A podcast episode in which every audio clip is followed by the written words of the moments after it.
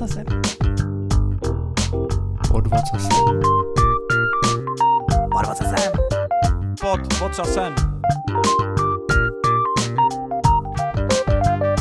Pod ocasem. Pod vocasem. Pod. Krásný den, milí posluchači, vítejte u dalšího dílu vašeho oblíbeného IT podcastu Pod vocasem. No a myslím si, že by to byl hřích skoro až biblických rozměrů, kdyby naproti mě neseděl jako vždy usměvavý, navoněný a připravený Petr Polipolák. Co k tomu dodat, když si vytasil Bibli, tyjo. takže naproti mě pouze a jenom Roman Joker provazník opět ve formě. Jak říká můj bratr Kristovi rohy. Krásné ráno, krásný den, nebo podle toho, kdy nás posloucháte. Jak ty to máš s podcastem, kdy ty posloucháš? Hele, zásadně v autě, Zase v autě? anebo doma, když, když uh, meju nádobí, to je moje nejoblíbenější domácí činnost, by the way. Fakt? No, To jsi takhle na domácí Hele, práce? ne, ne, na žádnou jinou, ale Aha, myslím, tahle že- konkrétní. Jo, konkrétní. takhle. Jako my- Mytí nádobí mě z nějakého důvodu prostě uklidňuje. Takže Aha. u toho si vždycky pustím podcast, když mám zrovna chvíli a jedu. Já mám taky, teď přemýšlím, která z těch domácích prací, já jich teda taky nedělám mnoho, ale vlastně vždycky žena po mně chce, abych vytřel, protože mám jako takovou tu sílu prostě zatlačit Aha. na ten mop a vydrhnout prostě Jo, tu podlahu. Jo, jo, jo, jo. A vlastně přitom taky jako úplně vypnu, takže jsem třeba schopnej poslouchat uh, písničky, nebo většinou teda pouštím hudbu než podcasty, Hmm. ale eh, když už se bavíme jako obecně o podcastech, eh, tak zajímavý je náš kolega Viktor společně se svojí vlastně taky kolegyní, která sedí o kancle vedle a konec konců jeho přítelkyní Bětkou, tak byli o víkendu střílet a zorganizoval jim to náš třetí kolega, mimochodem host, kterého jsme tady měli, eh, bývalý detektiv Národní centrály pro boj s organizovaným zločinem David Pícha, Mhm. není velký, je v šarpista, velmi šikovný. A právě zorganizoval víkend, že oni jeli na střelnici a teď se učili, já nevím, co tam dělají, ale podle mě tam, že jo, vyskočí jak Tackleberry z Jo, policejní akademie přes, s tou bouchačkou přes to auto, dělají kotoul a ty to tam rozstřílej. Nevím, představuju si to, podle mě to tak není, ale eh, nějakým takovým způsobem prostě tam stříleli na všechny strany. A ten instruktor, který je ved, takový ten typický maskáčový typ, že jo, holínky, maskáče, zbraň, takový ty americký brejličky, Jasně. všechno, řekl bych všechno jenom ne IT člověk, tak tady první, co jim řekl, když zjistil, že jsou od Davida Píchy, že si mají poslechnout náš podcast. Jo, říkají, poslechněte si tenhle podcast, tam byl David Pícha a on byl hrozně vtipný a je to dobrý. Takže Viktor byl úplně hotový z toho, že někdo týzuje takovýhle maskáčový střílecí typ, eh, týzuje Jasně. IT podcast. Takže podle mě to úplně definuje nádherně ten reach, který jsme dosáhli. To je jako já už se bojím jít do hotelu prostě, aby se se mnou nikdo nechtěl fotit. Já aby tam někdo z bouchačkou. Jo, nebo? Jo. Takže to bylo zajímavý. No nic, pojďme na dnešního hosta. Hmm. Tím je eh, můj vlastně další z bývalých kolegů, další z toho portfolia těch zajímavých lidí, který jsem v životě potkal. Jmenuje se Tomáš Muchka a je to UX designer, eh, a pozor, to se ti bude líbit, eh, ve společnosti Good Data. Aha, Good Data. Good, good data, data, což eh, pokud si dobře pamatuju, je jeden z velkých projektů Romana Staňka. Ano. A Mimochodem, já jsem si vzpomněl, vlastně když jsem slyšel Good Data, proč mi to furt tak jako zní v uších, kromě toho teda, že samozřejmě tu firmu znám, ale kdysi dávno mě tam dokonce hajrovali. Aha. Ale aha. to už je třeba Devět, no to už je možná díl, člověče, třeba 10 let, možná, mm-hmm. možná ještě díl. My volali, a nechcete jít tohle no, jako nový startup Romana Stánka? říkám, no, nevím, děkuju, mm. ale pamatuju si, že kdysi dávno, když se to rozjíždělo, tak mi dokonce nějaký rekruter volal a chtěl mě tam dostat. Takže good data dneska probereme, takže tam budou, jakmile je tam data, tak to no, budou i tvoje, já tvoje věcičky, ale vlastně Tomáš, to si pamatuje, hrozně šikovný jako designer, UXák, a podle toho, co jsme se bavili, tak vlastně má přesahy do různých jiných věcí, které dneska probereme, takže si myslím, že si ve finále porochňáme oba. Pojďme na to. Jdeme na něj. Do studia dorazil náš dnešní host, Tomáš Muchka. Ahoj Tomáši. Ahoj, pánové. Ahoj Tomáši. A na Tomáše prozradím, než se nám teda představí on sám, že celou dobu poslouchal za dveřma. Takže co jsme si tady říkali, takový ten úvod, představovačka, to všechno on už ví. Všechno jí. Něco tě překvapilo, Tomáši? Nepřekvapilo, vzpomněl jsem si na svý časy eh, ještě v systinetích officech, tak mi to, je to tady tak připomnělo, takže Jo, takže neposlouchal si víc, si koukal, uh, jaký máme krásný ofisy v centru Prahy. přesně tak. Já To myslel, že v sistěletích ofisech se jako poslouchalo za dveřma, teď jsem to blbě pochopil. Jo, jiná kultura. Jiná kultura prostě, co se děje. Vidíš ty lidi s těma hrníčkama, ty mají narovnaný. tak jo, tak Tomáši, eh, ještě jednou vítej, pojď, pojď se nám představit pro posluchače, kteří by snad, nedej bože, o tobě v životě neslyšeli. Jo, dobře, tak jo. Tak už jsem říkal Tomáš Muchka, to už jste mi krásně představili. Eh, Kluk ze Šumavy, který se přistěhoval. Zrovna počas- koukám na tvoje tričko, co to máš? Ta We Love Šumava, krásný. Jo, jo, to, to jsem si vzal teda úmyslně, protože jste poslouchal ten váš díl, eh, kdy jste tam měli jinýho UX designera a říkali jste, že byste všechny jako vždycky poznali v tom davu. A já jsem si říkal, tak já se teda obleču tak, jak bych se chtěl oblíct a jestli by mě teda jako lidi typli na toho designera. Jo, jakože eh, hned jsem ti jako sjel, když jsi přišel poprvé a taky bych to typnul, upřímně řečeno. Jo, prostě ty UX designéři jsou prostě poznat, podle mě. Jo, no já ho poznal podle obličeje, tak Tak to pro mě to úplně nebylo. To je lepší. tohle, tohle AZ quiz nebyl těžký pro mě ráno. Tak prosím mě, co zrovna děláš, Tomáš? My jsme říkali, že děláš uh, v Good Data, ale co tam přesně děláš? Jo, jo. No, v Goodata dělám teď pět let a je to ta pozice to UX designera a je to napříč celou tou platformou. A ta Goodata je jako specifická tím, že to je opravdu platforma, že nevyvíjíme konkrétní produkt pro koncový uživatele, že to není ten B2C segment typický, ale víc je to pro nějaký firmy, které to zase jako ještě dál přepoužívají, ještě dalším firmám typicky, takže je to takový, že jako připravujeme spíš sadu nástrojů, sadu nějakých use caseů a oni si s tím teprve jako nad tím staví tu vlastní solution, dejme tomu. Já jsem koukal na LinkedIn, že ty jsi oficiálně Principal UX Designer v Good Data, jestli to je oficiální role, je to tak? Jo, je to oficiálně, sklízím s tím hodně úspěchů, hlavně takhle právě, když přijedeme zpátky na Šumavu. Uh, Že přijede principál, jo? Očekávají cirkus, přesně, že přijede, jo? Přesně, jak manželky rodičům teďka říkala nedávno u večeře, že, že, že mám tu pozici toho principála. tak se tak jako, viděl jsem ty zvyžený obočí a co si to v té Praze zase vymýšlej.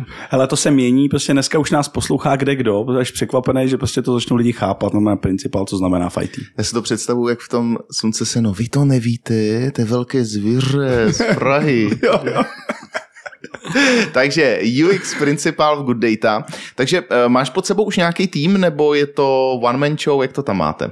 Ne, ne, já nej, nejsem v tom manažerském tracku, takže já pod sebou mm-hmm. vyloženě lidi nemám, ale krafám do, do práce hodně lidem. To Krafáš. Zase jo, jo, jo. Chodíš, Já ne, ukazuješ prstem do monitoru, jak z Mm, těch já nemám- korporátních obrázků, jo? Tak, ne, nemám tu zodpovědnost za ně, ale, ale jako říkám jim a radím se s nima, radím jim, když o to mají zájem.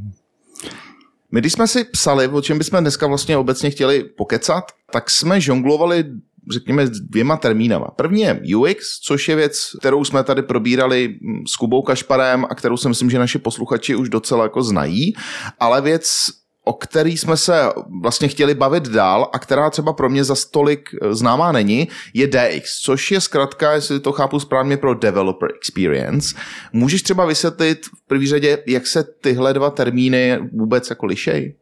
Uh-huh. Jo, jo, říkáš to dobře. Je to teda jako developer experience a já většinou, když, eh, když se, je to takový jako moderní buzzword, bych řekl poslední dva roky třeba, a kdy se o tom začíná hodně mluvit. A no, jako v zásadě je to, je to o tom, že ten, je to jako jiný typ uživatel, jiná persona, ale s tím se, s tím se jako váže i to, že ty lidi mají jiné potřeby, jsou to ty developři. Já bych řekl, že to jako bude hodně pro vás, a ještě co jsem jako u toho hodně viděl, bylo, že většinou si člověk najde materiály a začne zjišťovat, co je jako DX, tak dost často se tam mluví o nějakých jako interních potřebách těch lidí, že my děláme DX do firmy, to znamená zajišťujeme, že všichni mají licence na IntelliJ IDEO nebo IntelliJ IDEO, že všichni mají přístup, nevím, Jenkins, TeamCity, že všichni mají ty notebooky, co chtějí, mají ty myši, co by jo, chtěli. Takhle Aha. někdo do toho Aha. Skryje to, že jako developer mám všechno, co potřebuji ke své práci. Tak, To ale asi není úplně to, kam ten termín DX obecně míří, ne? Když, když to dám vedle UX, tak bych čekal, že to je spíš něco, Hmm. co mi třeba umožní lepší developer work, jako psaní třeba kódu v rámci nějakého ID nebo v rámci nějaké platformy, ale to, že dostanu licence, nemusím o ně žádat, nevím, teď plácnu třeba přes Jira, což by bylo strašný, tak eh, to asi do toho pa- nepatří, ne? říkáš to, říkáš to naprosto správně. jako pro mě, nebo čím já se zabývám v rámci Developer Experience, tak je to ta externí zkušenost, ten externí prožitek. To znamená, že my opravdu se snažíme vlastně udělat ten produkt tak, aby se dobře používal a aby ta, ten uživatelský prožitek uh, pro, ty, pro ty naše uživatele, kteří jsou mimochodem developři, tak aby byl co nejpříjemnější. A když se teda zaměříme na ten developer experience, v čem se liší od toho UX experience z hlediska toho uživatele? Je mi jasný, že klasický, řekněme, jako BFU, je to ta zkrátka? Běžný fronta uživatel, nebo Big Fuck to User? To bylo ono. Jo, to bylo ono. Se od toho developerského určit, liší, řekněme, jako určitým levelem chápání toho, co s tím softwarem dělá. Ale je tam něco vyloženě jako těžkého, co třeba u těch klasických aplikací pro normální uživatel by bylo výrazně lehčího a u toho pro developery je to, je to větší challenge? Bych řekl, že to je hodně o tom mindsetu těch lidí. Že, že opravdu ten, tak jsi sám developer, tak um, jak, jak bys sám, jako, jak sám uvažuješ o těch nástrojích a jaký jako okolo nich máš potřeby, tak jako co jsem tak běžně viděl, nebo kde jsme se jako hodně setkávali eh, nebo potkávali na tom, jak má, jak má třeba vypadat aplikace nebo cokoliv jiného, tak bych řekl, jako, jako nejkrásnější příklad toho byl, že vždycky, když jsme dělali ty UI, ještě jako mm, i třeba v tak, tak se nám hodně jako stávalo, že k nám přišli ty, právě ty developři, co to kodili a říkali, to je ten font, ten je strašně velký, tam, tam by se dalo ještě, a, a tak strašně plejtváte tím místem, tam by se nechalo uspořit ještě tolik místa, tam by se toho vešlo o tolik víc, tak mám pocit, že jako hodně ty developři jsou nastavený právě z těch idei na to, že tam má být všude font 11, 12 mm-hmm. A, a potom jim tam něco ukáže a oni říkají, to, to je tak plejtvavý, tady by se toho nechalo ještě tolik jako říct. Tak to bych řekl, že je tak jako výrazný rozdíl, ale to nepřičítám tomu, jestli to chtějí mít růžový, modrý, zelený, to je v zásadě jedno, a je to o tom mindsetu těch lidí, jestli chtějí víc jako kondenzovaný informace mm-hmm. a co vlastně potřebují pro tu svoji práci. Takže když ten developer je opravdu zvyklý na to, že pracuje v IDE a většinu toho času tam kouká do toho kódu, debuguje ho třeba, tak, eh, tak ty potřeby jsou prostě úplně jiný, než eh, když, eh, když někdo jako je koncový uživatel, teďko jenom jako na chvilku přiběh k nějakému typu interfejsu, hmm. něco tam potřebuje udělat a vlastně jenom chce získat tu informaci, ten interface není ta jeho práce. Takže hodně se to liší opravdu. My tomu jako v tom, v tom v té UX, UX hantýrce říkáme persony, takže hodně se to liší ta persona od persony. Hmm. A ta persona to je jako, jako archetyp toho uživatele vlastně. Hmm. Jo, jo, jako skupina uživatelů, který nějakým způsobem chtějí používat tu věc. Tak a my jsme si jako UXáci řekli, že je strašně super tyhle věci personalizovat, takže my když máme, vidíme takhle tu skupinu těch uživatelů a chceme, aby k tomu měli třeba i ty vývojáři a všichni v té firmě nějaký vztah, tak jako zhlukneme do jedné, tam si vybereme nějakého typického zástupce a dáme mu nějaké osobnostní vlastnosti, aby, aby se ti dobře o něm povídal a řekneme, hele, a tohle je ta persona. Jo. jo, jo, jo. No a když o tom mluvíš, tak vy se zaměřujete víc na, jako v Data se víc zaměřujete na tu jako externí DX nebo na tu interní. Teď mi jde o to, jestli vlastně předpokládám, že to řešíte i u vás, protože vlastně v tom vašem nástroji se i vyvíjí. Že jo? Jako není to jenom o, tom, o těch komponentech, který tam někdo poskládá, ale někdo to musí, ty komponenty se mu musí hezky skládat. Jo? Jestli tomu jestli mm-hmm. to správně. My se v Good Data zaměřujeme určitě na tu externí. Já jsem to právě spíš chtěl uvést jako protipříklad, že občas jako pod tím DX jako někdo chápe tu interní záležitost. Eh, poslouchal jsem třeba nějaký konkurenční podcast, nebudu jmenovat, to ale ne, ne, ne, to ne. no, stalo se mi to jednou, dvakrát. Ale Ti tam... odpouští. dobře, děkuji. A naposled, ale. Dobře, dobře. A tam právě hodně jako zmiňovali, zmiňovali to jako víc ten interní use case, to, ty, ty interní potřeby, ale my, když se bavíme o DX, tak je to opravdu ta externí, ta externí, hmm. jak se našim zákazníkům bude používat good data, jak s ním budou pracovat. Nevím, jestli mi dáš za pravdu, ale já jsem si všiml takového trendu právě u těch vývojářů, že od toho tradičního stylu, kdy si představíš IDčko, který je zaprasený informacemi, máš tam solution tree, máš tam uh, různý prostě podmenu, máš tam debugger, máš tam prostě watchery, pak tam máš teda prostě ten malinkatý kousek toho kódu, který bys měl dělat.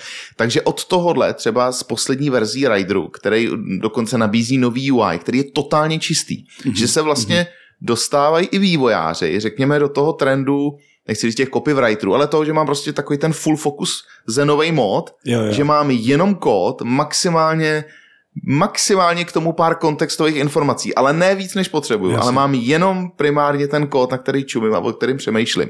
Takže vidím tenhle ten trend i u těch vývojářských nástrojů, že to malinko jde od toho zapraseného stylu do té větší čistoty. Je to zrovna eh, výjimka, která potvrzuje pravidlo, nebo to ty, Tome, taky vidíš, že i vývojáři už jdou, řekněme, tímhle s tím jako čistším směrem v tom DX? K tomuhle já nemám žádný jako kvantitativní data, jsem to nikdy neviděl na velký škále, ale shodou okolností jsme zrovna nedávno uh, jsme se dívali pod rukám, uh, jak u nás interně, tak na pár lidí mimo, mimo Good Data a zajímalo mě, jak právě pracují s nástrojem a typicky mi ukazovali svoje, svoje ide. A zajímalo mě právě, jak moc se ho personalizují, jaký doplňky do něj stavují, jak fungují. A překvapilo mě, že, nebo mm, překvapilo, eh, měl jsem to očekávání právě z mých jako mladických let, si pamatuju eh, NetBeans, Eclipse a přišlo mi, že tam je takový jako malý průřez ve prostřed, kde opravdu ten kód člověk vidí, ale panel tady, panel tam a všechno. A, a že dneska už to tak úplně není, nebo aspoň ty lidi, se kterými já jsem se bavil, tak ty už to takhle opravdu neměli. Tam většinou to, ten prim tam určitě hrál ten kód, a v podstatě zavírali všechno ostatní a vlastně se k tomu dostávali až v momentě, kdy to opravdu potřebovali, tak tu si otevřeli v terminál, tady měli ten, ten, ten solution tree, jo, Mhm. mm-hmm. ten explorer, mm. ale jinak to měli i zavřený. Ty jsi nastínil výbornou věc. jak hodně sledujete data o tom, jak ty, jak ty klienti použijí? Protože tak jste datová firma, takže by se to nabízelo. Je to něco, co je tam prostě jako zásadní kulturou pro každýho sledovat prostě tyhle data a na základě toho tvořit rozhodnutí, jak bude vypadat třeba ten vzhled?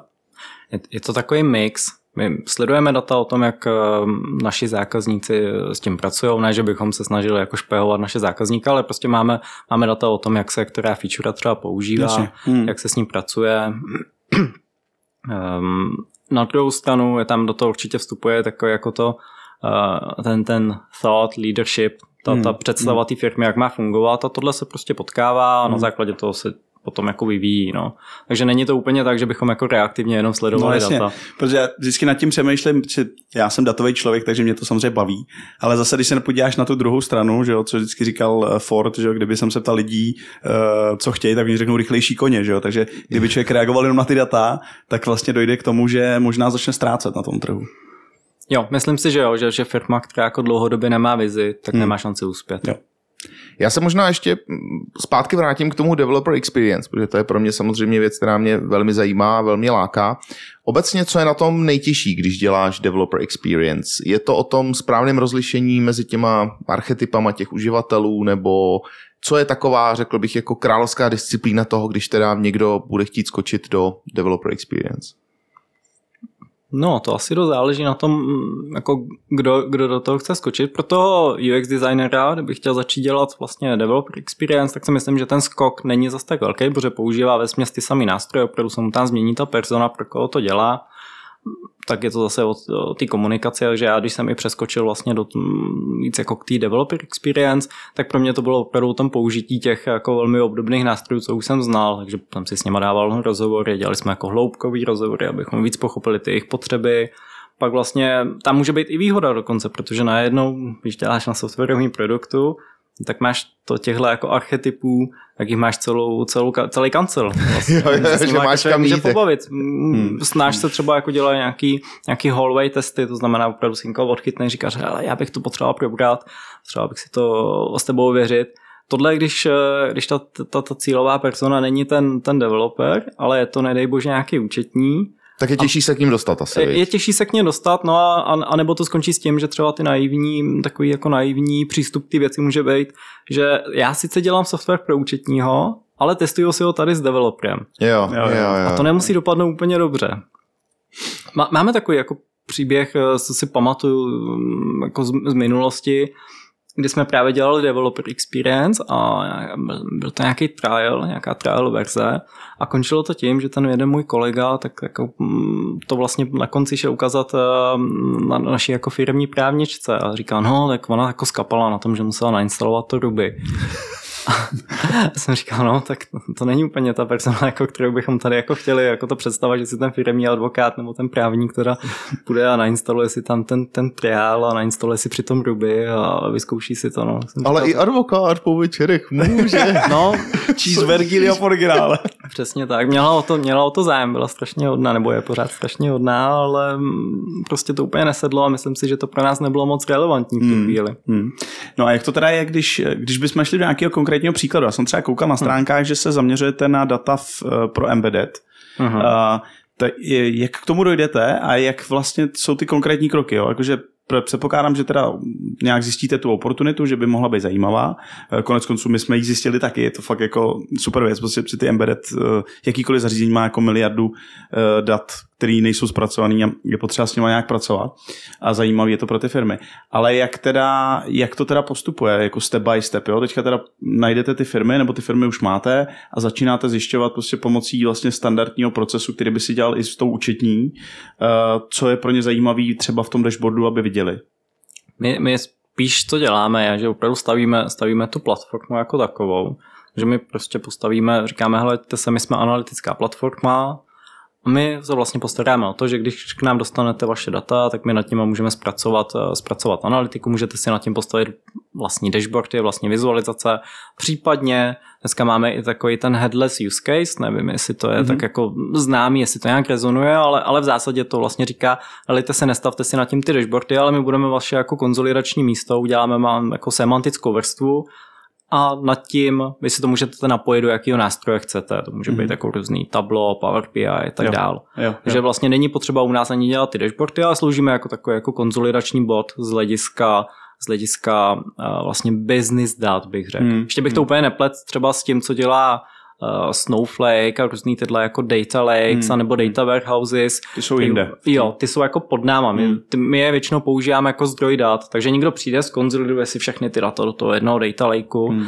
a pak říká, no jo, a pořád jsou to takový ty jako raw data. Tak já Hmm. už je tady mám jako na jednom místě, to je super, ale já bych jim potřeboval dát nějaký význam Mhm. a to je vlastně to, ten, ten core, ty good data. My jim dáváme ten význam a potom, jestli už to končí tím, že si nad tím postavím ty dashboardy a ukážu je uživatelům, nebo dám přístup k těm dashboardům těm uživatelům, anebo jestli naopak já si nad tím postavím jenom tu semantickou vrstvu, jenom takový ten takzvaný logický datový model a, a pak to jako napojím do zase jiných aplikací, do jiných produktů, to už je vyloženě na tom zákazníkovi. Mhm. Takže my máme tady ten use case, nebo na ten se jako primárně orientujeme, říká se tomu embedovaná analytika, to je vlastně, bych řekl, ta část, kde jako postavím ty dashboardy nebo postavím vizualizace a pak um, máte nějaký portál, nějakou vlastní aplikaci, nebo třeba na, řeknu příklad z Heurékou, ale to je jenom ilustrativně. Heuréka, když si vždycky prohlídnu ten produkt, tak tam dole jsou nějaký grafy, jak to funguje, Jo, jo, jak to jo, jo. nefunguje, tak to by vlastně mohla být good data, Mhm.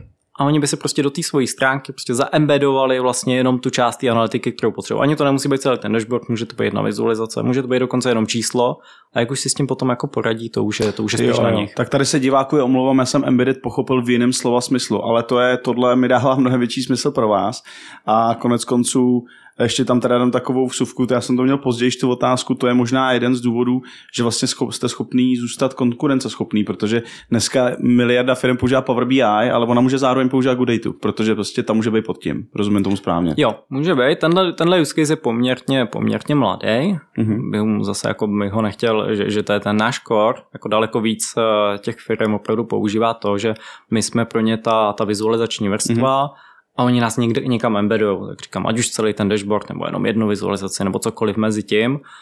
A Ohledně toho, toho Power BI, no, jako jo, to je, to je hodně známý, řekl bych, že pak je hodně známý ještě Tableau anebo Looker. Mhm. Uh, proč my jsme konkurenceschopní je, že se snažíme svým nějakým způsobem odlišit, třeba oproti tomu Power BI i oproti těm ostatním. A pak uh, určitě v tom hraje i roli to, že ne každý chce jít do Microsoftového ekosystému, ne každý chce jít do Googlovského ekosystému, takže oni se tak hezky rozebrali, uh, Looker patří Google, Hmm, hmm, Microsoft je Power BI, Tableau je koupený Salesforce a, a my jsme v tomhle takový jako nezávislí. Podvod zase. On tě tak poli krásně unesl do toho svýho. Já jsem si, milí posluchači, že dneska to bude opravdu ping-pong, že já se zeptám na to, co zajímá mě z toho hlediska developera. Pak tam hodí poli otázku na good data z pohledu milovníka dat a dneska to bude totální cochcárna. Já Ale to nevadí, omlouvám, takhle to děláme. prostě, Ne, to já jsem pohodě. trošku utek, mě to hrozně zajímalo, Ne, to ne, jsem ne, zvědavý. V pořádku, no. v pořádku. Poli, nezapomeň, ty posluchači, ty nejsou důležitý, děláme to pro sebe. Že My jo, dva, jo, jo. my dva děláme to pro sebe. Tak jo? je to dobrý. Takže můžu, teď se ptám já, jo? Dobře, seš na. Dobře, takže teď já si vlastně Tomáše malinko zase stáhnu Jo, jo. k sobě. E, nebo jedna věc, která mě zajímá obecně, a to možná překrývá ty naše dva světy, to jsou nástroje. Jasně jedna věc je, že Good Data je nástroj pro lidi, kteří chtějí s těma datama nějak fungovat dál, ale teďka by mě spíš zajímalo z hlediska Tomáše, z hlediska tvýho denního jobu, jaký nástroje normálně používáš. Protože teďka, když se řekne UX nebo UI nebo cokoliv, co začíná i na U, tak mě napadne třeba Figma nebo Hmm. něco takového, což je takový, jako řekl bych, dnešní go-to tool. Eh, používáš to, nebo jaký nástroje obecně, Tome, používáš denodenně? Jo, to je super otázka. Já už jsem tady tak jako přikyvoval, jak už, se, už v půlce té otázky už jsem přikyvoval, že jo, jo. Jo, jo, jo, Figma, jo. Je to jako ve firmě jedeme Figmu, jako, jako UX oddělení, plus eh, dneska už to probulblává, už to začíná být dost mezioborový, takže už, už se k tomu připojují i lidi z marketingu, už se k tomu připojují právě copywriteri. Řekl bych, že ten čas, kdy, kdy se to jako muselo brát a, a takhle se to jako házelo jako ty škatulky a, a vždycky někdo vyexportovali se nějaké obrázky a copywriteri k tomu něco dodali nebo marketing, tak to už je naštěstí pryč a dneska už se opravdu nechá krásně iterovat nad, eh, nad tím jedním nad tím jedním asetem v té figmě. Jo, že už to není taková ta pipa, jako já jsem to Přesně. dodělal, teď si to vem do svýho, ty si to Hmm. importuješ do Jo, jo, svýho toolu a to. Takže teďka jedete ve Figmě jako share. Jo, jo, my jsme začínali v Gooditě, kdy- když já jsem tam nastupoval, tak tam byl rozjetý sketch, od toho jsme po nějaký době, ta Figma bych řekl jako poměrně přejela, uh, nic, nic proti sketchi, mám ho rád. Um, ale ta kolaborace, kterou Figma vlastně přinesla, tak ta, to, to byla jako pro nás velká výhoda, takže jsme přešli na Figmu. Ale ještě, že Mhm. do toho skočím, když jsme spolu dělali tenkrát před mnoha, mnoha, mnoha lety, co si ty po- používal za ten nástroj na ty wireframey? To byl sketch? Nebo co Ne, to, to bylo? byl Balsamic. Balzamik! Jo, já jsem to nedávno hledal v paměti. Říkám, co to bylo za tool? To se používá ještě? Nebo Je, žije to? je to jako moje srdcová záležitost, já to mám fakt rád, ale už jsem ho nepoužil podle mě tak rok a půl, možná dva. To je- Dává do salátu, ne? Jo, to bylo ono, no. No, to, to dělá taková parta, nevím, jestli tady ještě jsou pořád tak malí, ale taková jako fakt partička nadšenců. Moc se mi líbil ten jejich příběh a, a to je jako hodně jednoduchý nástroj, ale mm, to je to taková jako alternativa, řekl bych, o trošku, o trošku um, víc jako uživatelsky procítěný mm, tuška papír. Jo, tuška papír to je opravdu jako základ a tohle už se teda Ono to dělalo má na i ten počítači. design takový, jako bys to kreslil ručně. Jo, jo, jo, jo. Což má teda velkou výhodu pro to UX designera, ale v těch počátečních fázích, protože není nic horšího, řekl bych, že se to stává jako to je takový ten hřích toho začínajícího UX designera, nebo i vizuálního designera, když tam přijde a teď on jim tam dodá ten design a ono to je obarvený a má to všechny ty Jo, linky a, a používá to všechny ty komponenty, protože dneska všichni mají tu komponentovou library. A oni už si zvyknou, viď, jak to No, co, jako zvyknou, ale hlavně se všichni začnou dohadovat o tom, jestli ten search box má být napravo nebo nalevo a jestli má mít jako takovýhle jo, zrovna velikost, ale to přece vůbec není to, o čem jsme se chtěli bavit v tu chvíli. V té chvíli my jsme chtěli řešit, uh, jestli vlastně tady ten typ UI vůbec splňuje ten use case, jestli vlastně to, co jsme chtěli, to tady ty požadavky, co jsme na to měli, tak jestli opravdu to, to splníme tím, co jsme si tady jako připravili. Jde nám možná dokonce o nějakou cestu, možná, že tam ani žádný wireframe být nemuseli, že to Hmm. mohlo být jako jenom popisem nebo ukázka nějaký, nějaký jako storyboard. Takže vlastně jako čím seniornější jsem, a nemyslím si o sobě, že jsem nějak extrémně seniorní, ale čím, čím díl v tomhle oboru jsem, tak tím jdu jako zpátky víc k těm kořenům. Takže mm, tabule dneska teda v době jako covidu a, a těch remote officeů, tak je to hodně Miro, Mm-hmm. Na tabletu něco načmárat, ale to, to není jako žádný grafický tablet. To je opravdu úplně ten nejtypičtější tablet, tuška, Mhm. něco tam rychle načmárat, předat tu myšlenku, dohodnout se, jestli to je ta cesta, kudy chceme jít. A já už jsem v tu Figmu, jako otevřel jsem ji za poslední rok ještě xkrát, ale naposled jsem ji dělal jako design. To za poslední rok asi jednou. Hmm.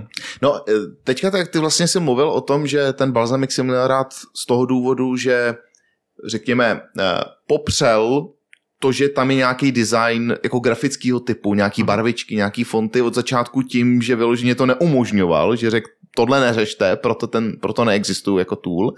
Ale u té Figmy, co já jsem viděl, když jsem s tím naposledy pracoval, není to tak dávno, tak tam mám pocit, že se zase vracíme k tomu, že ty lidi, byť iterujou jako všichni, ale iteruješ nad poměrně finálním produktem z hlediska toho, jak to vypadá, že už tam jsou finální Mhm. barvy, že už tam jsou kolikrát finální CSS, vlastně i kolikrát se to že vy- vygeneruje nebo vyexportuje do různých e, formátů pro ty různé role v rámci toho projektu.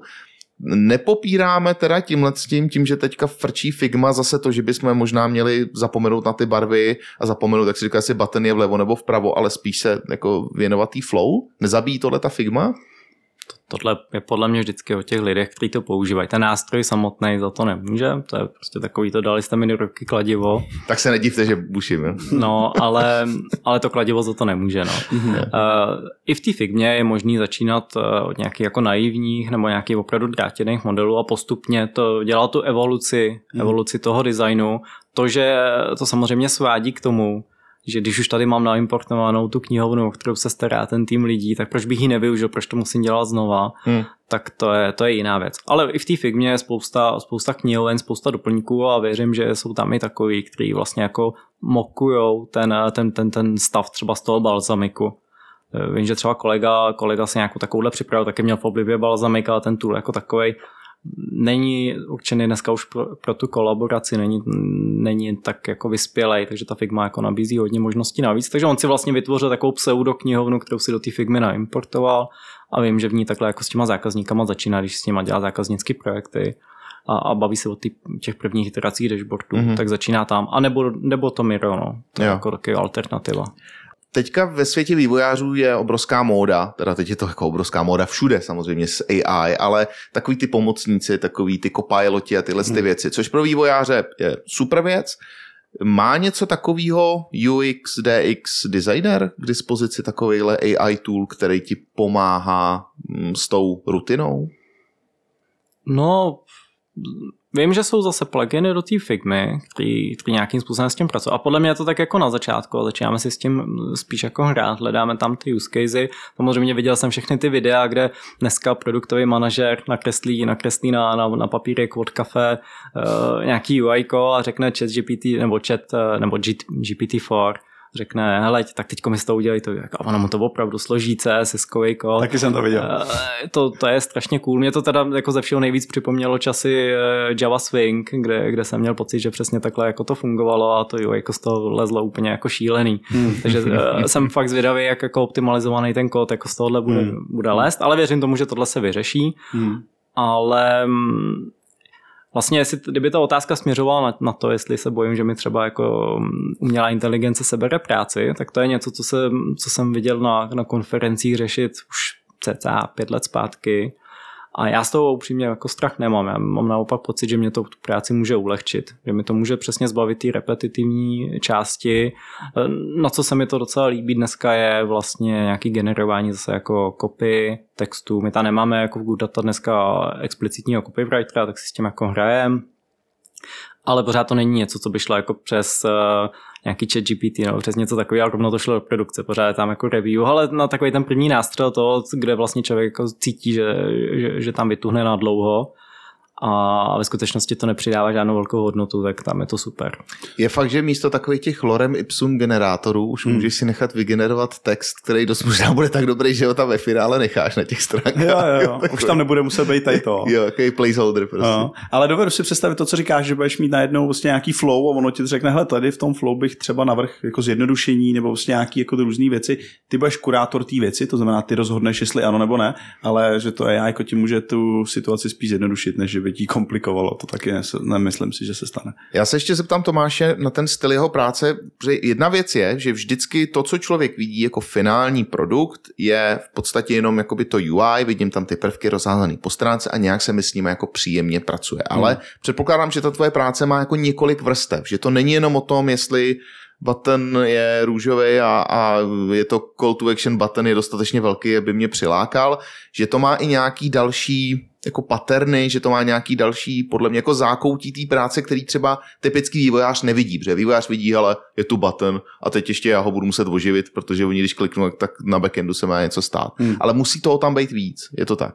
Mhm. Jo, já, já se tady rovnou, já nevím, koliká ta je minuta, tak já už se jako vymezím a řeknu, že já teda vlastně vůbec ty barvy neřeším. Neřešíš.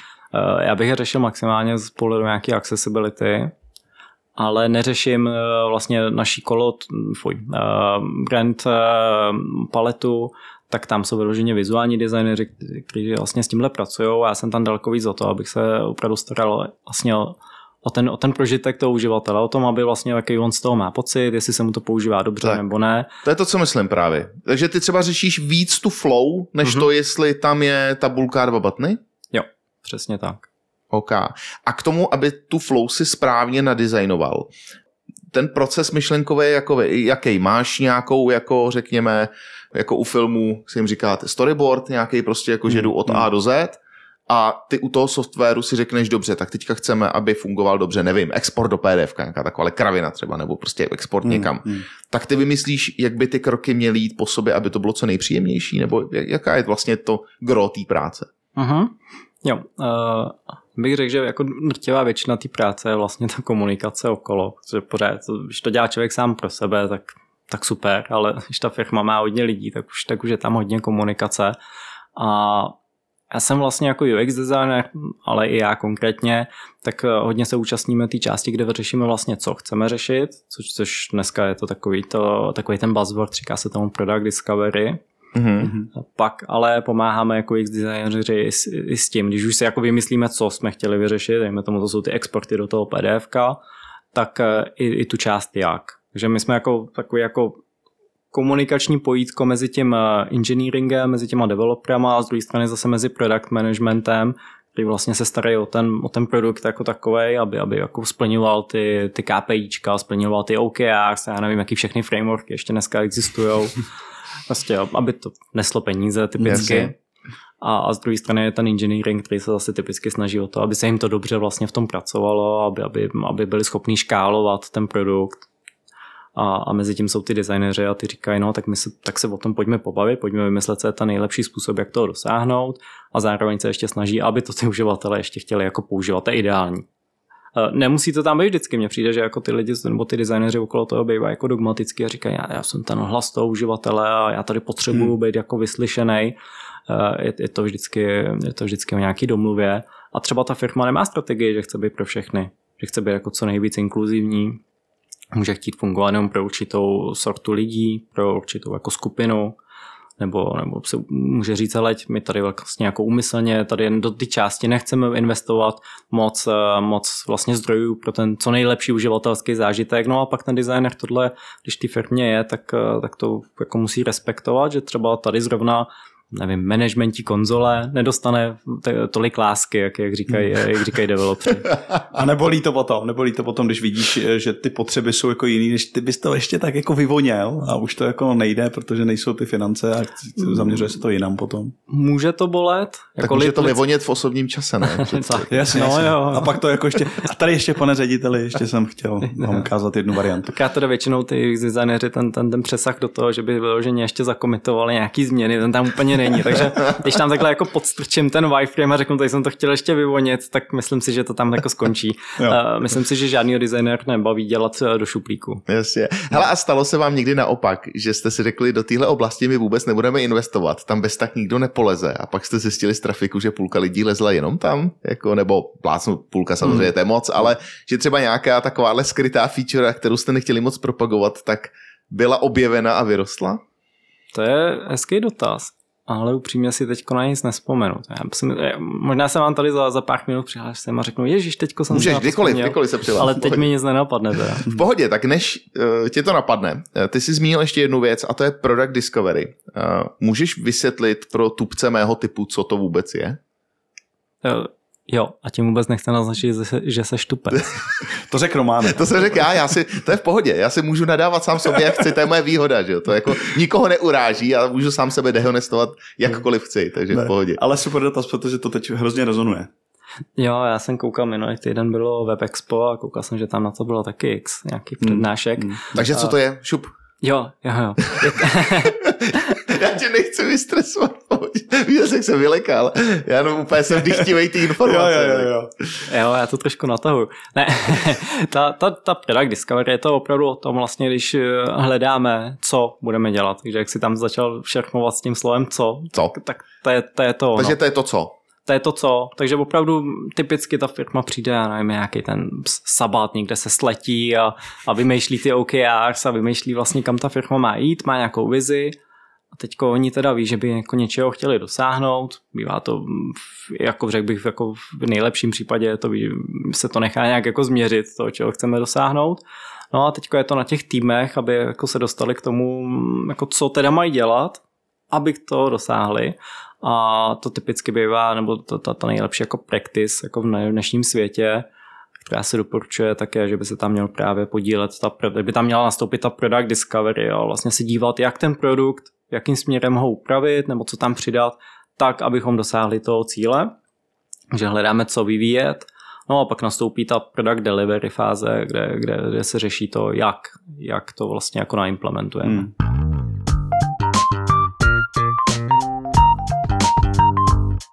Tím, že ono to je Product Discovery Framework, tak předpokládám, že už k tomu existují nějaká eh, pravidla nebo sada nějakých nástrojů, sada nějakých možná i ověřených metrik, který na to musím použít, abych teda šel správným stylem, je to tak? Mhm, jo, jo, jo, je to tak. Uh, já jich pár takhle zmíním, čímž ale neříkám, že jsou to ty jediný a jediný správný. Je to spíš něco, co dneska jako nejvíc rezonuje. Uh, hodně to staví na takovým, tomu říkají Product Discovery Trio, což úplně ne, ne, nechce, jako neříká, že už nikdo jiný se tam nemůže dostat, ale typicky to ten zástupce toho UX designu, uh, nějaký zástupce engineeringu nebo technický, ten je tam typicky nějakou feasibility, ten UX, jak je tam zase ten hlas toho, toho uživatele, aby ten prožitek eh, odpovídal tomu, co jsme od toho chtěli. A ten, ten třetí člověk bývá ten produktový manažer, který vlastně má na starosti svým způsobem jako vlastní ten produkt a, a měl by vlastně zodpovídat za to, kam se posouvá. A vy když vymýšlíte, co v tom produktu bude, tak eh, v rámci toho Product Discovery já předpokládám, že to je jako začarovaný, nebo začarovaný, to je to správné slovo, že to je prostě kruh, že to je věc, jako že to ověřím, rychle otestuju a pak teda jdu zpátky a měním třeba nějaký svoje assumptions, nebo uh-huh. má to, je tam nějaký cyklický vývoj zatím? Jo, je, mně se líbí, jak jsi zmínil to slovo assumption, nevím, jestli už jsi jako na, na, nabriefovaný právě tou Discovery, nebo tě to napadlo. To ale... mě napadlo samozřejmě. Jo. já jsem s tebou vždycky rád pracoval. Děkuji, děkuji, já taky. Děkuji. To, to, ta, ta genialita se nezapře. No, takže eh, tam opravdu je, je to jako hodně, je tam ten krátký feedback loop, na tom to staví. A co třeba pro mě bylo novýho, protože no vlastně jako typicky ten proces, co, co jako budu říkat, no, oni to obšlehli od, právě od toho jako UX designu. My dneska, jako když se řekne něco jako design thinking, design proces, tak, tak bych řekl, že, že to obsahuje většinu toho, co dělají ty produktáci. Tím já je mám jako ve velký úctě, ale tohle prostě si tak jako převzali, převzali z toho UX designu, který má trošku asi jako delší tu historii. A právě co, co tady jako novýho, co, co mě třeba jako předtím úplně nenapadlo, nebo, nebo jsem se s tím nesetkal v tom UX designu, typicky to probíhalo tak, Uh, že uděláme, řekneme si nějaký ten cíl, chceme něco, nějakou feature udělat, teď nastoupí ten designer, tak to jako nakreslí a teď oni mu řeknou, heleď, uh, nakreslí ještě jednu variantu, tak on nakreslí dvě varianty vlastně toho samého a teď se to testuje a zjišťuje se, jaká třeba funguje líp Hmm.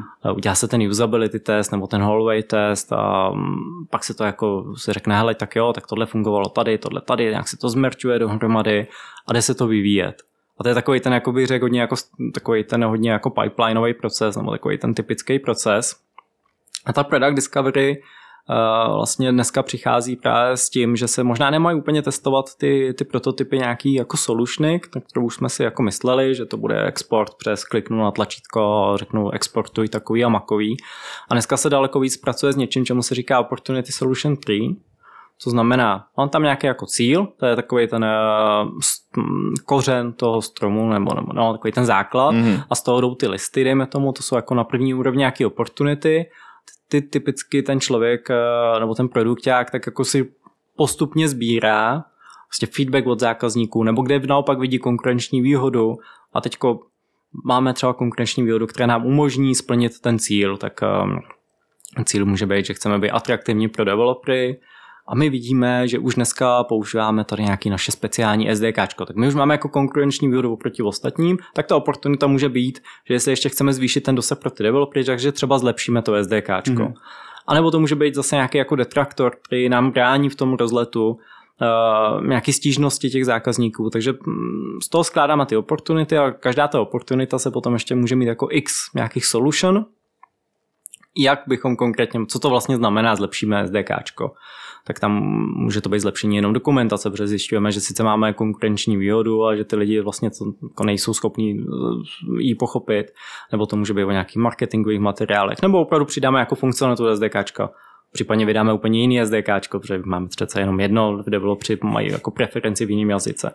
Mm-hmm. A nad tímhle tohle teď, kdybychom chtěli otestovat, tak se dostaneme k stromu, který má 40 solution my chceme zvednout to KPIčko, nebo je to nějaký kvartální plán, a máme 40 solution, tak jak jako zjistíme, jaká z nich je to zlatý vejce, protože my hledáme ty zlatý vejce přece. No a tady nastupují ty assumption, jak eh, Roman teďko vymyslel. Super. Děkuji, děkuji, já tam na to dám copyright. a vlastně takže si jako rozebereme ty solutiony, které nám dávají největší smysl a, a řekneme si, co by vlastně muselo platit, aby se nám, aby to opravdu, aby to jako sedlo, aby se to, aby to zafungovalo. Tak ta assumption musí být, že člověk nebo ten developer bude hledat tu dokumentaci, nebo že když budeme chtít vydat to nový SDK, tak tam může být assumption, že je jako hodně lidí, kteří stojí o Ruby. Plácnu, nevím, proč zmiňuji dneska už podruhý Ruby. Taky nevím. Nikdy jsem v ním nedělal, tak nevím. Třeba Ale... ti to láká, třeba asi to je jo, nějaká asi taková ta jako skrytá, latentní potřeba jo, prostě jo, psát přesně, přesně tak. Takže a tady ty assumptiony si pak dáme na jednu hromadu a vlastně teď si řekneme, hele, a teď my bychom chtěli vlastně otestovat ty assumptiony, nebudeme testovat žádný konkrétní design, ale uděláme si třeba výzkum, budeme se ptát lidí na otázky, nebo si uděláme nějaký jako wireframe, nějaký opravdu jako flow něco, ale cílem nebude jako otestovat jednu z těch solution, jednu z těch 40, ale pokrýt ty nejdůležitější assumptiony, které máme. Takže dělá, my připravujeme dneska třeba prototypy, které testují ty assumptiony samotný, ne žádnou konkrétní solutionu a na základě toho, který ty assumptiony nám fungují a který ne, tak potom můžeme odřezávat celý kusy těch stromů. Takže nám z toho Jasně. stromu, který měl 40 jo. solutions, zbydou 3. Mm-hmm. A ty potom třeba můžeme ještě otestovat konkrétně už tři solutiony, víme, že ty mají největší perspektivu, anebo už si z nich jedno vybereme.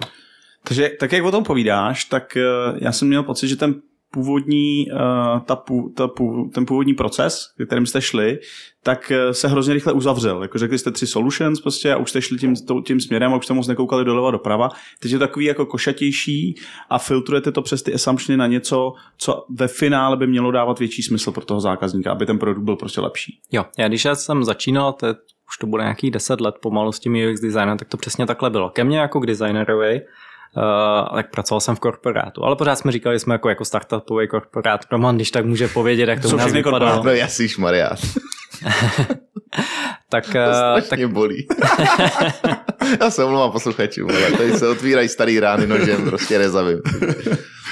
tak tam to každopádně bylo tak, že už se k nám jako dostala, vlastně ke mně jako k designerovi, už se dostalo rozhodnutí, že budeme dělat takovouhle feature, nějakou konkrétní jednu solution. A už předtím někdo prostě si řekl nějakým způsobem, že odsekal všechny ty ostatní další možnosti a takže se hned na začátku udělal několik řezů, nevím, setkala se banda chytrých lidí a ty to odsekali. Designerovi se dostalo, tak ty budeš dělat export do PDF. A on připravil dvě možnosti a zase jedna z nich se jako zařízla hned nebo velmi brzo mohl připravit nějaké jako prototypy, ale dneska ten rozdíl já opravdu vidím v tom, že napřed se na hromadu dát jako všechny ty možnosti a pak se hledají ty nejvíc perspektivní. Zatímco když to jako hned na začátku začne řezat, tak ti jako je velká šance, že ti vlastně uteče ta, hmm. která by opravdu byla jako perspektivní. Že jestli si tam někde jako omylem zahodíš, protože si je nedal všechny na, na ten talíř.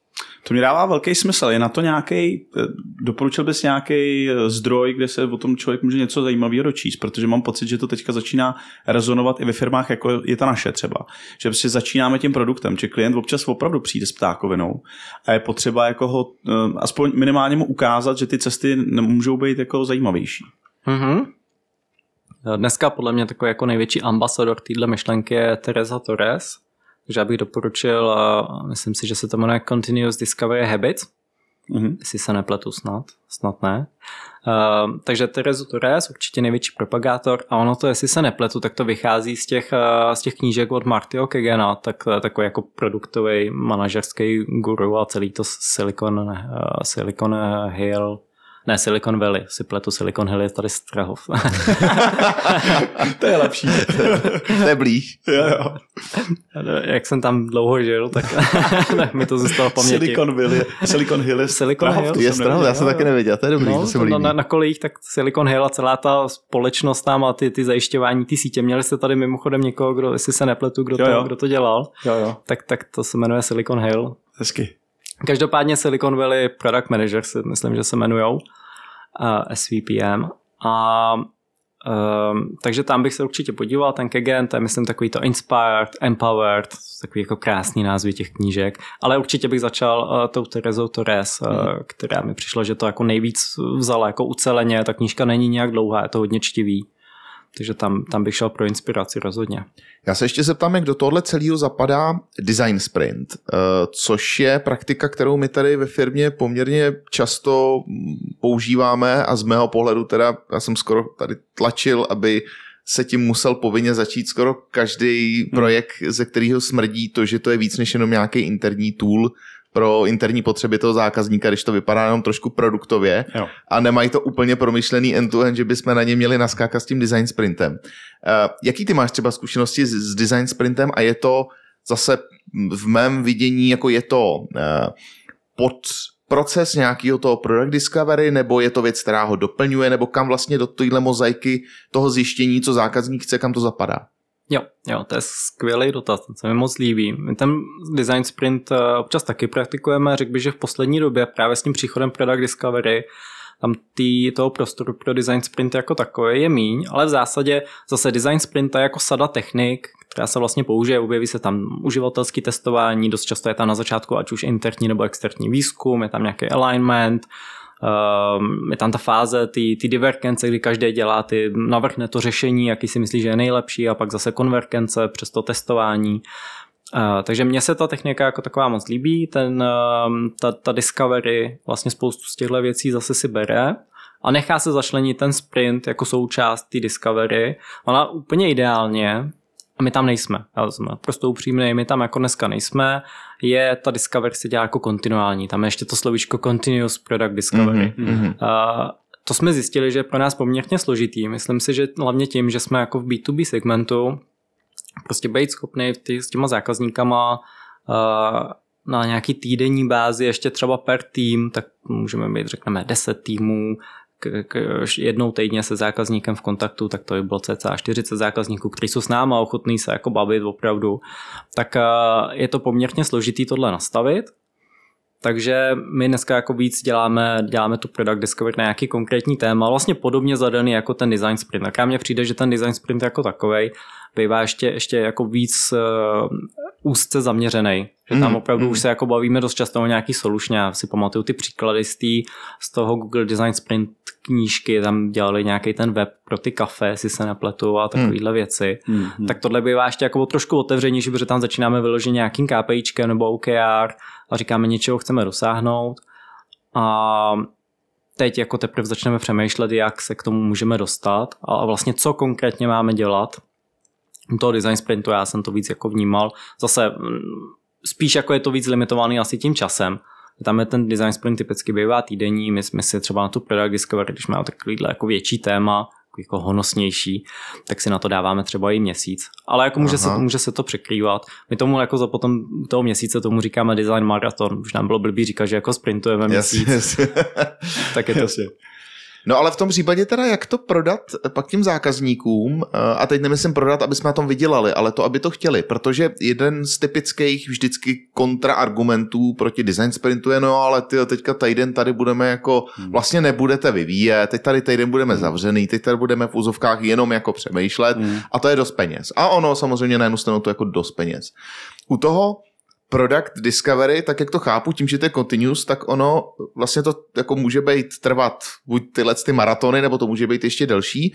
Jak to teda mm, jako prodat, jako obecně, jak tohle tuhle tu praktiku, je to třeba to, že se to skryje v rámci vývoje, že vždycky nějaký ten den si zase jako vlezeme a budeme přemýšlet, eh, co by se dalo zlepšit, nebo jde, to nějak vůbec tahle časová náročnost jako rozpustit? U toho teda design sprintu tam je to jednoduchý, tam je to omezení tím týdnem a tam víš, co prodáváš. Ale u tohle product discovery, čím si řekl, že to je ještě delší a že to je de facto nekonečný proces, jak to teda rozpustit do té ceny toho celkového vývoje, aby to, aby to někdo chtěl? Mhm. Tady asi dost záleží na tom, co vlastně za software se dělá. Tím nemyslím, jestli je to mm, analytická platforma nebo něco jiného. Ale tohle je fakt jako typický nástroj pro produktový manažery. Jak vlastně jako hledat ty příležitosti, jak s tím pracovat. Uh, takže my, který děláme kontinuálně produkt, 10 let, 12 let, tak, tak je to vlastně jako nástroj, jak ty produktoví manažeři by měli pracovat. Styk se zákazníkem, to je to continuous na tom, Mhm. jsem v kontinuálním styku se zákazníkem a dává mi to jen ten, ten návod na to, jak vlastně sbírat ty podněty a potom, když přijde ta, uzraje ta doba a někdo mi řekne, hele, a já bych teď chtěl zlepšit tady tu, tady tu popelku, kterou, něk, o kterou jsme se do teďka nestarali, tak ten člověk už vlastně řekne, aha, tak já vím, tak si projde teď ty, ty staré rozhovory nebo ty, ty proběhlý rozhovor s těma zákazníkama, má už tam vytipovaný místa, který říkají, hele, tak tohle by tady mohlo fungovat, tohle byla nějaká jako silná oportunita, která mě v té době třeba nezajímala, dneska už mě zajímá a složí si z ní ten strom. Aha. Pak ho ještě doplní, udělá si nějaký rozhovory s interní, externí a začne jede ten, ten Opportunity Solution Tree. Takže tohle je vlastně jako reaktivní, nebo může být jako reaktivní věc na to, když jako přijde ten, ten, ten objektiv nebo ten key result, který ho chceme dosáhnout, tak takový to, ha, a co teď? Co Jo. mám teďko dělat, když si tady Hmm. jako management vrcholový uvědomil, že chce tohle. Já si nejsem jistý, jak aplikovatelný to je to je třeba na pro nějaký software housey nebo Hmm, pro nějaký hmm, jako projektový vývoj, čímž neříkám, že to nejde. Podle mě je tam Jasně. pořád krásná ta myšlenka toho assumption testingu Hmm.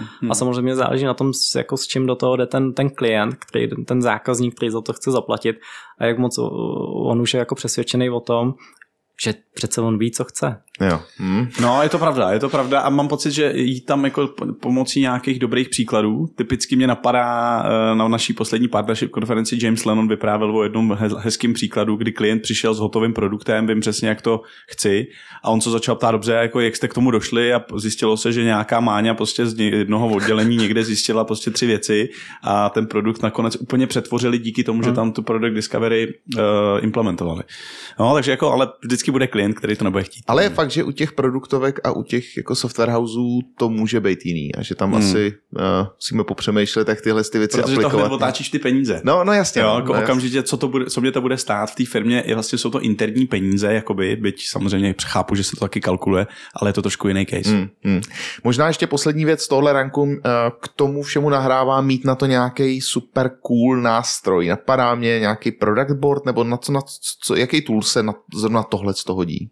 Nebo jedete Mhm. taky v Miru? Protože předpokládám, v Miru to asi jde Mhm. taky, ale... Jo, je, je, jako pro mě je to spíš ten framework, ta metodologie, jak s tím pracovat. Ten nástroj je pro mě osobně podružný, jedeme Mhm. to v Miru, Uh, ten product board si myslím, že je taky dobrý příklad. Myslím si, že je teda v jejich jako životním zájmu a, a že to opravdu dělají, že jsou takový ty evangelizátoři zrovna ty, ty product discovery, takže oni jsou nástroj pro ty produktáky, takže Hmm. by jako opravdu se měli snažit, a nebo, nebo jako vidím, že tam je jako ta snaha tady ten trend jako razit a mít i tu podporu přímo, přímo v tom svým nástroji, v tom product boardu. Jsou určitě i další. Myslím si, že se to hodně překrývá i s nástrojema pro zase pro designery nebo respektive pro výzkum. Já jako UX designer nebo v Good Data se jako UX designeři dělají výzkum, nemáme tam přímo dedikovaný lidi jenom na UX research.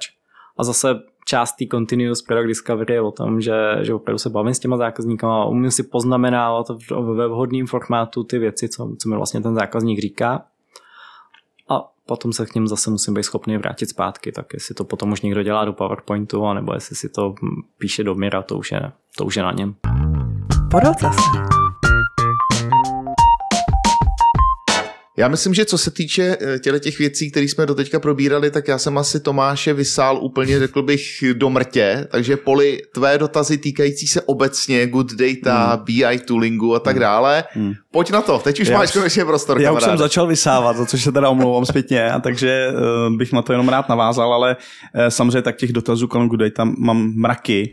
A první, co vlastně ty už si nastínila, to by mě zajímalo, jak dneska v té konkurenci, která tam je, uh, vlastně Good Data dokáže, dokáže přežívat jako velmi dobře. Když jsem koukal na poslední Magic Quadrant, pokud budeme uh, považovat Magic Quadrant za nějakou bernou minci, uh, což jako taky vím, že komunita se pře, ale jste tam, což je vždycky lepší, než tam nebejt za mě.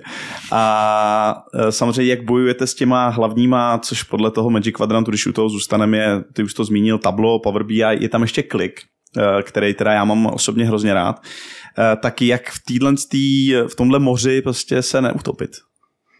Jo, já na to mám dvě odpovědi, tak si na ně počkejte dnes, jako na obě teda, prosím.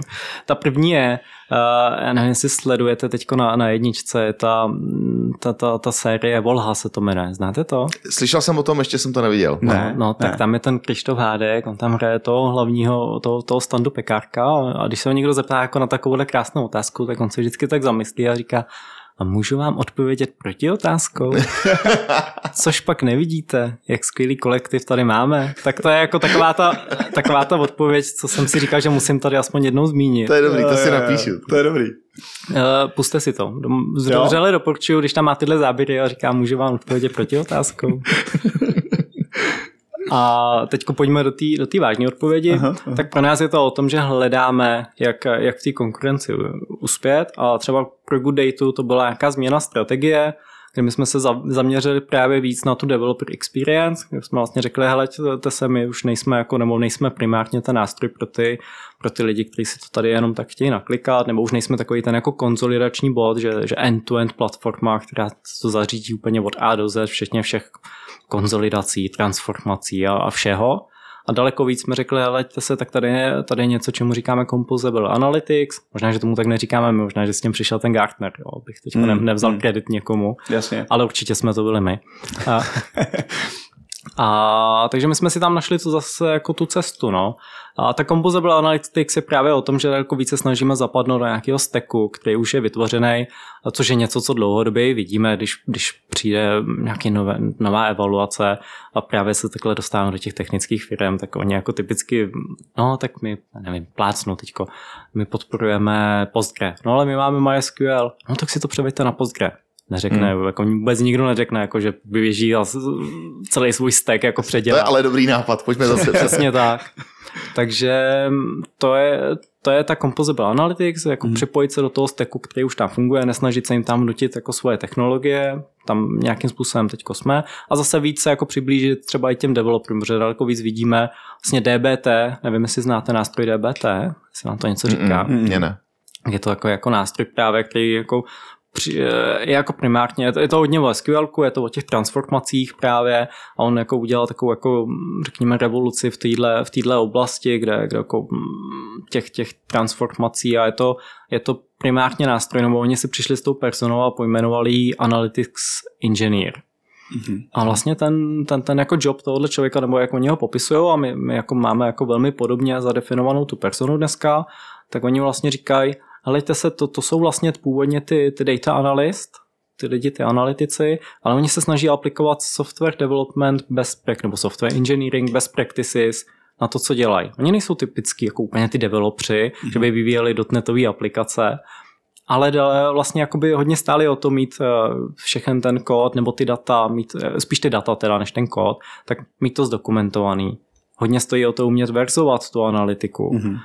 S, s, jako co jsou tam ještě takové jako další, kolaborovat nad tou analytikou, být, mít možnost si udělat preview kdykoliv nad, nad těma datama nebo i nad těma metadatama. Takže my vlastně jako přemýšlíme o tom podobně a snažíme se teď právě vyvíjet nástroje pro tady ty, nebo, nebo ten produkt přizpůsobit vlastně ta, tady těm lidem, těm analytics engineers. To je zajímavé. Já jsem tady měl připravenou otázku, jestli to je tím, že třeba míříte na nějaké mm, firmy geograficky nebo, nebo jako určitým zaměřením, ale vlastně vy nad tím přemýšlíte na úplně jiný úrovni. Jo? Jakože, eh, tak jak to slyším, tak eh, jsi zmiňoval předtím embedded nebo headless, eh, prostě koukáte na to, jak ten uživatel na to kou, na s tím potřebuje pracovat, s tím nástrojem a je vlastně jedno, jestli to je výrobní firma nebo, já nevím, prostě účetní firma. Říkám to dobře, nebo... Jo, jo, říkáš to dobře, nám daleko víc o ten use case, kde nejsilnější jsme už určitě dneska v tom embedded, to mm-hmm. znamená, někdo to chce vzít a dát si to jako jo. ideálně k sobě a chce, aby, aby vlastně ideálně to oni chtějí, aby ty lidi nepoznali, že se používá good Jo. data. Jo, Jasně. jo, jo, jo, jo, jasně. Takže v takových těch webovkách tady je krásný dashboard, tak ve skutečnosti je to nějaký apíčko, který leze k vám a vy poskytujete ty A data, ne- nebo celý už ten dashboard připravený. Úplně naivně, jo, jo, přesně tak. Úplně naivně, taková ta nejjednodušší implementace bude iframe, budíš mu země, je, pardon, V pohodě. budíš mu země lehká, web komponenty uh, nebo reaktový SDKčko máme, takže mm-hmm. těch, těch možností, těch Python SDKčko, mm-hmm. těch příležitostí je tam na, na mnoha úrovních uh, hodně. No. A zůstává platný, že jste silný v US, nebo, nebo kde dneska vlastně ty zákazníky najdeme nejčastěji? Jo, US, určitě, určitě US, mm-hmm. řekl bych, že poměrně jako Pacifik, respektive, mm. respektive Ázie, ale i v Evropě máme zákazníky. Kolik vlastně good data má dneska lidí, jenom pro představu? Jsou, je to v řádu stovek, řekl bych, že dneska je to tak do 500. Ne, nevím úplně teď to Hmm, konkrétní hmm. číslo. Jasně. A z toho zaměstnaneckého čísla, co jsem dostal, já z toho asi moc nevyčtem. OK, OK. Ale furt platí, že máte v sobotu zakázáno pracovat? Eh, Co si tak pamatuju rozhovor s Romanem Staňkem, tak ten říkal, že vyloženě chce po svých zaměstnancích, aby v sobotu byli s rodinama a jako nesměli otevírat kom. Říkali, že třeba samozřejmě v neděli, když už něco hoří, tak jo, ale že to má, že po tom pracovním týdnu, že ta sobota Jo, jo. by měla být výsostný Aha. čas pro tebe nepracovní. Je tam, platí to pořád? já o tom nevím, ale já na to Aha, tak promiň, ty jsi to nevěděl, tak Jo, máš volno v sobotu. mě je to novinka, no. Ale já nejsem na, na žádný obsí pozici, takže já jako Jo. nemusím řešit tady ty, tady ty hořáky těch, eh, těch A já myslím, že on to měl obecně, že to měl obecně, protože zase známe tak, uh, obecně lidi ze, z, z IT, že když tě nějaký problém opanuje, tak Jo, jo. a opanuje tě v pátek v pět, Nedá tak je hrozně spát. těžký v sobotu v 8 ráno na něj nemyslet. To, Takže tohle já si pamatuju taky, ještě jsem to měl hlavně v HPčku a myslím si, že to je chyba teda. Myslím, jako upřímně si myslím, že to je strašně super tu myšlenku jako v těch sobotu v 8 hodin zmotnit, ale ze své zkušenosti můžu říct, že žádná z myšlenek, co byla zmotněná v sobotu nebo v neděli, se do produkce nedostala. to je zajímavá myšlenka, to je, to je dobrý. To je.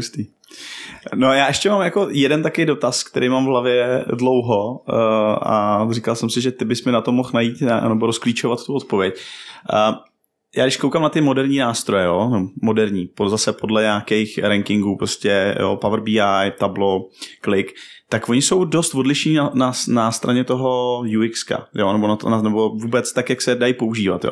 Proto já miluji Click, protože ty jejich dynamické filtry, kde já prostě vidím krásně celý dashboard, teďka mě zajímá jako nějaká věc, dejme tomu eh, jenom lidi z .NETu, jo, třeba když zůstanu u nás ve firmě, kliknu si na lidi z .NETu, teď to prostě kombinuju s třema dalšíma filtrama a já si pak vzpomenu, že ten druhý filtr, který se tam zakliká, já nechci, tak já ho odkliknu a mám to zase zafiltrovaný bez toho jednoho filtru, který jsem si teďka vybral. Geniální věc, hrozně mě to baví. Power BI je skoro nemožný to takhle udělat, jo. Jako je to fakt jako mnohem složitější věc. Mhm. Je to něco, co jako bylo daný historicky, nebo prostě si myslíš, že ten nástroj v Power BI prostě že to je jako vyloženě valid rozhodnutí eh, nedělat to, eh, protože už prostě to, ne- nevím, dneska není možný, nebo mají jiný klienty, nebo nevím, jak to, nevím, jak to podchytit, pojmout. Já bych tohle spíš jako při dal eh, nebo, nebo pojmenoval nebo přidal k těm eh, prostě k ty plný roadmapy. Já myslím, že dneska ty nástroje, teda tak bych se do toho nezamotal, že dneska ty nástroje moc dobře ví o tom, co ta konkurence dělá a jak fungují a ty, ty validní věci, co, co dostávají třeba jako feedback od zákazníků, že by tam chtěli taky a ten cross-filtering nebo obecně práce s filtrama, to je jako jeden ze Hmm. základních kamenů. Hmm. A i třeba Good Data tam má jako nedostatky, Mhm. nebo, nebo víme o vlastně věcech, které bychom tam chtěli dostat, ale soutěží to prostě s prioritama jako cokoliv jiného a loci v Power BI řekli, že tohle, aspoň takhle já si to Mhm, myslím, mhm. že, že tohle prostě pro ně nemá tu prioritu. No. Nemyslím si, že by tam bylo jako nějaký vyložení. Může se stát, že tam bude nějaký technický omezení, ale mm, spíš bych si řekl, že, Spíš že ne. ne. No naráží to zase na nějaký to product discovery, co teda je vlastně důležitý a není, jaký jsou ty assumptiony, ale prostě tohle mě vždycky jako, Já jsem fascinovaný, jak to byste rozzářili očička, když jsi mluvil o nějakých filtrech. teď to někdy ukážu, to se ti taky dozáře. Jako, asi ne, kámo, jo, prostě ty vole, tak jako, je to hezký, jo, ale že bych tady slintal u nějakých Excelů, tak, je to krásný, nádherný. jo. Hele, dokonce si dělám na tom domácí jako výdaje. Eh, v kliku. Jsem si teda dělal, už nedělám, čem to začalo být čím dál složitější, ale to je nádhera pracovat. Tebe baví utrácet, protože pak to tam vidíš. Jo, takhle, abys měl nový řádky. do Abys měl nový řádky. analytik. Přesně. To si myslím, že je ideální pro nějaký bankovní aplikace v tom případě. Jo, přesně. Měli by za, za, zapřemýšlet a dostat to To tam. já se na to pak podívám poli, ale myslím si, že tohle jako mi slzičku v očičku nevytvoří. Já, já si No. no. tady ještě neodpustím teda jednu poznámku k tomu kliku. Já jako vidím, jak jsi z něho nadšený a to je dobře. Mhm. Uh, vždycky je to právě o těch personách. Vlastně ještě už jsme u toho klikání, dej mi, dej mi to. Jo, děláš strašný bordel do toho Nekecej. mikrofonu s tím. Jo, je to slyšet, děkuji. Ježíš, tak to se omlouvám. Ne, v pohodě, pokračuj. A, tak uh, chtěl jsem říct, že zrovna u toho kliku je zajímavý, že oni se jako, na, na jaký ty persony se, se orientují. Zrovna nedávno jsem se tam u ní díval na ty jejich developer portály, jak to funguje, tak někde mi to vrátilo čtyřstovku stránkou, už neexistuje, někde tam byl jenom nadpis. Tak je vidět, že oni se prostě nezaměřují dneska, nebo, nebo já si z toho vyvozuju, že se třeba nezaměřují právě na tu developer personu, mm-hmm. na ty lidi, kteří by to měli nastavovat, respektive si nemyslí, že pro ně, že by to někdo měl nastavovat přes eh, pomocí nějakého kódu, pomocí nějakých SDKček a podobně. V tomhle se ta naše vize, bych řekl, jako s nima zrovna míjí. Jo, My jo. jsme šli jako daleko víc tímhle směrem a ještě k těm všem SDKčkům a tak, já jsem chtěl ještě zmínit jeden ten buzzword vlastně a to je Cloud Native, jestli tohle s váma nějak No jako jasně, tak to je Tak, klasika. tak Good Data vydala tu Cloud Native verzi, to je takový, jsou dva roky zpátky, jestli se nepletu. Takže jako my opravdu se víc snažíme přiblížit ty komunitě, která rezonuje s váma. Viděl si Roman teďko Cloud Native, rozářil se oči jemu, když jsem mluvil o filtrech, tak, tak ho to nechalo chladným. vlastně. Jasně, jasně. Nechápu, ale dobře. No super, a ještě taková eh, otázka na závěr v této sekci. Jaký tam vidíš eh, eh, nějaký jako trendy v, té UX, v tom UX designu pro eh, business intelligence nástroje, jo? protože já z toho svýho pohledu, velmi zjednodušeného samozřejmě, si říkám, jako všechny komponenty už jsou vymyšlený, jako eh, ve finále dost často stačí sloupcový graf, teďka když se jako zaměřím opravdu na tuhle část, tak eh, co tam vidíš zajímavého, co nás čeká v příštích letech? Určitě si myslím, že to bude ještě prohloubení, jako o čem je ten BI nástroj, hodně je to o nějakým storytellingu. Já chci říct, předat nějakou, nějakou story. Ani tak nechci předávat ty konkrétní data, ale ty lidi nejspíš nad tím chtějí dělat nějaké akce. Chtějí se podívat, jak krásně utrácí a podobně. Mm-hmm. A, takže dneska, co já si myslím, že tam, že tam půjde dál, bude jako ještě, ještě užší integrace ty analytiky do nástrojů třetích stran, do nástrojů, do nějakých jako vlastních aplikací. Myslím si, že, že prostě čím dál méně lidí chce uh, odebírat nebo chce sledovat nějaké dashboardy, takže ten směr bude, že to bude zaintegrovaný přímo do, do nějaké jako konkrétní aplikace. My už to vidíme v těch apkách typu Revolut a tak, kde ta analytika je tím prolezla úplně celá, ale my si to nevšímáme, toho nevšímáme, protože tam pořád něco někde svítí, přichází mi upozornění, hmm. že se něco stalo, někde jsme hitnuli nějaký threshold a podobně, vidím tam výdaje, příjmy, ale nevidím to už formou těch, těch dashboardů. Takže tohle si myslím, že je ten trend, který už tady je a bude pokračovat. Uh, A druhá věc je určitě jako vliv uh, umělé inteligence Hmm. na, na vlastně tenhle sektor a co to vlastně znamená ty, ty dashboardy vlastně jako, jestli já jako člověk ještě musím dělat, anebo už mi to umělá inteligence v tom sama najde ty, ty zajímavé věci. Takže ty filtry už budeš mít třeba předpřipravený. No, Takže na ty, vidět, vý, na ty jsi. výdaje on pozná, že v tvým je prázdno, ale přepne ti to na manželku a tam uvidíš ty tři Jo, stránky jo, jo, těch jo, výdajů. přesně, takže přesně, přesně. AI bude vědět, jak tě uspokojit. Hezky, hezky. Tak to se těším. A ještě mi řekni prosím tě na závěr jednu věc, když se tak podíváš na tu svoji cestu v Good Data, podíváš se teďka na ten nástroj, na to, kde jste, je tam něco, na co seš jako extrémně hrdý, kde třeba si říkáš, jo, tak tady je to super, tady nám to zafungovalo, tady to opravdu, jako to za, za mnou ta práce je vidět? Nějaká Mhm. taková část. Jo, já na čem jsem pracoval, když jsem, když jsem tady jako v Good Data, tak uh, to byla ta část toho logického datového modelu, kde vlastně jsme, jsem asi jako hodně tíhnul k těm víc technickým tématům celou dobu, tak pro mě je to, pro mě je to vlastně tahle část, kde mm, vlastně jsme se snažili vlastně nový koncept, něco, co pro většinu lidí je neznámý, což je ten, ten ta semantická vrstva, logický datový model, přiblížit vlastně, nebo nechat je vlastně s tímhle pracovat a my jsme to vlastně jako hodně připodobnili tomu těm typickým, uh, typickým datovým modelům, který si člověk skládá i z, jako z databází. Teďko samozřejmě jako člověk si řekne, jo, jsem na tom, kde je tam hodně práce, na druhou stranu čím díl v tom člověk je, tak tím víc nedostatku tam vidí, takže Jasně. já, já bych to třeba viděl tak jako kontroverzně vůči tomu, jak, jak moc úspěšný to je, ale určitě je to ten největší díl práce, který jsme tam odvedli a pak je to ten příklon k té k developer experience, kde si myslím, že, že dneska jako začínáme sklízet to ovoce, kde nám to vlastně ty, ty zákazníci říkají, jo, to, to, to, je opravdu platforma, která jako pro mě funguje, nebo, nebo říkají, helejte se, to, tohle jako opravdu, ta, ta vaše dokumentace, vlastně t- díky ní jsem schopný jako s tím pracovat, ta developerská dokumentace, nebo ty, ty SDKčka, ty jsou super. To určitě není jako čistě moje práce, já jsem tam tak jako jeden z mnoha, hmm. ale je vidět, že ten směr dává smysl a že nám funguje teďko. Super, tak jo, hele, no, ty, já si myslím, že my bychom tady mohli sedět hodiny a hodiny a povídat si, protože Tomáš, eh, kromě toho, že je nabušený informacemi, tak je sdílnej, je uh, ze sebe dostat směrem k posluchačům, což je super. Úplně tradiční otázka na závěr. Co plánuješ dál? No teď půjdu do kanclu, ale to asi nebylo ono. Hele, klidně. On totiž nikdy nikdo uh, tu otázku nepojal tak, že se ptáme na následujících 10 minut, takže klidně můžeš, můžeš být první. Byl, byl, bych první, no. Bylo by to mnoha věcech tady dneska koukám. Ano. A já ti na závěr zase vrátím zpátky tady ten svek, kterým si Jo, tak cvakal. Ještě si tady můžu zacvakat. Jo, jo. Ne, tak uh, dál uh, bude to určitě teď pokračování v té product discovery a myslím si, že jako co nás bude jako v následující době zajímat, bude i to AI, to, ta, ta generativní AI, uvidíme, co se tam bude dít. Čímž teda neříkám, že to máme na roadmapě a, a všechny ty disclaimery a tak, co k tomu patří. To je spíš jako kde já vidím jako osobně jako nějakou příležitost, příležitost pro ten, pro ten analytický stack, jak se posunou. Ještě mě napadá, máte vy jako Good Data nějaký, nějaký akce, kde je možný se podívat třeba trošku pod pokličku? Máme, mám, máme, ho- hodně jsme teďko aktivní, bych řekl, jako v té v datové komunitě. Tady to kolegu, nevím, jestli jste někde slyšeli, Jan Soubusta, Ja- Jacek. Teďko byl, já myslím, že jsem tady u vás v podcastu zaslech eh, Data Talk jako, jako podcast, tak nedávno jsme tam si, byli. že jo. Mhm. Tak nedávno tam právě byl a teďko jsme měli nějaký po delší době první meetup přímo u nás v kanclech, takže věřím, že tohle bude dál pokračovat. Super, super, dobrý vědět, začnu sledovat.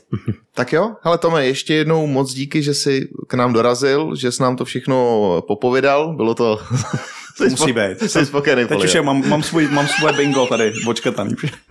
Ne, moc, moc díky. Bylo to super, hrozně rád jsem tě po takové době viděl, ať se daří, ať to všechno frčí, no a zase někdy.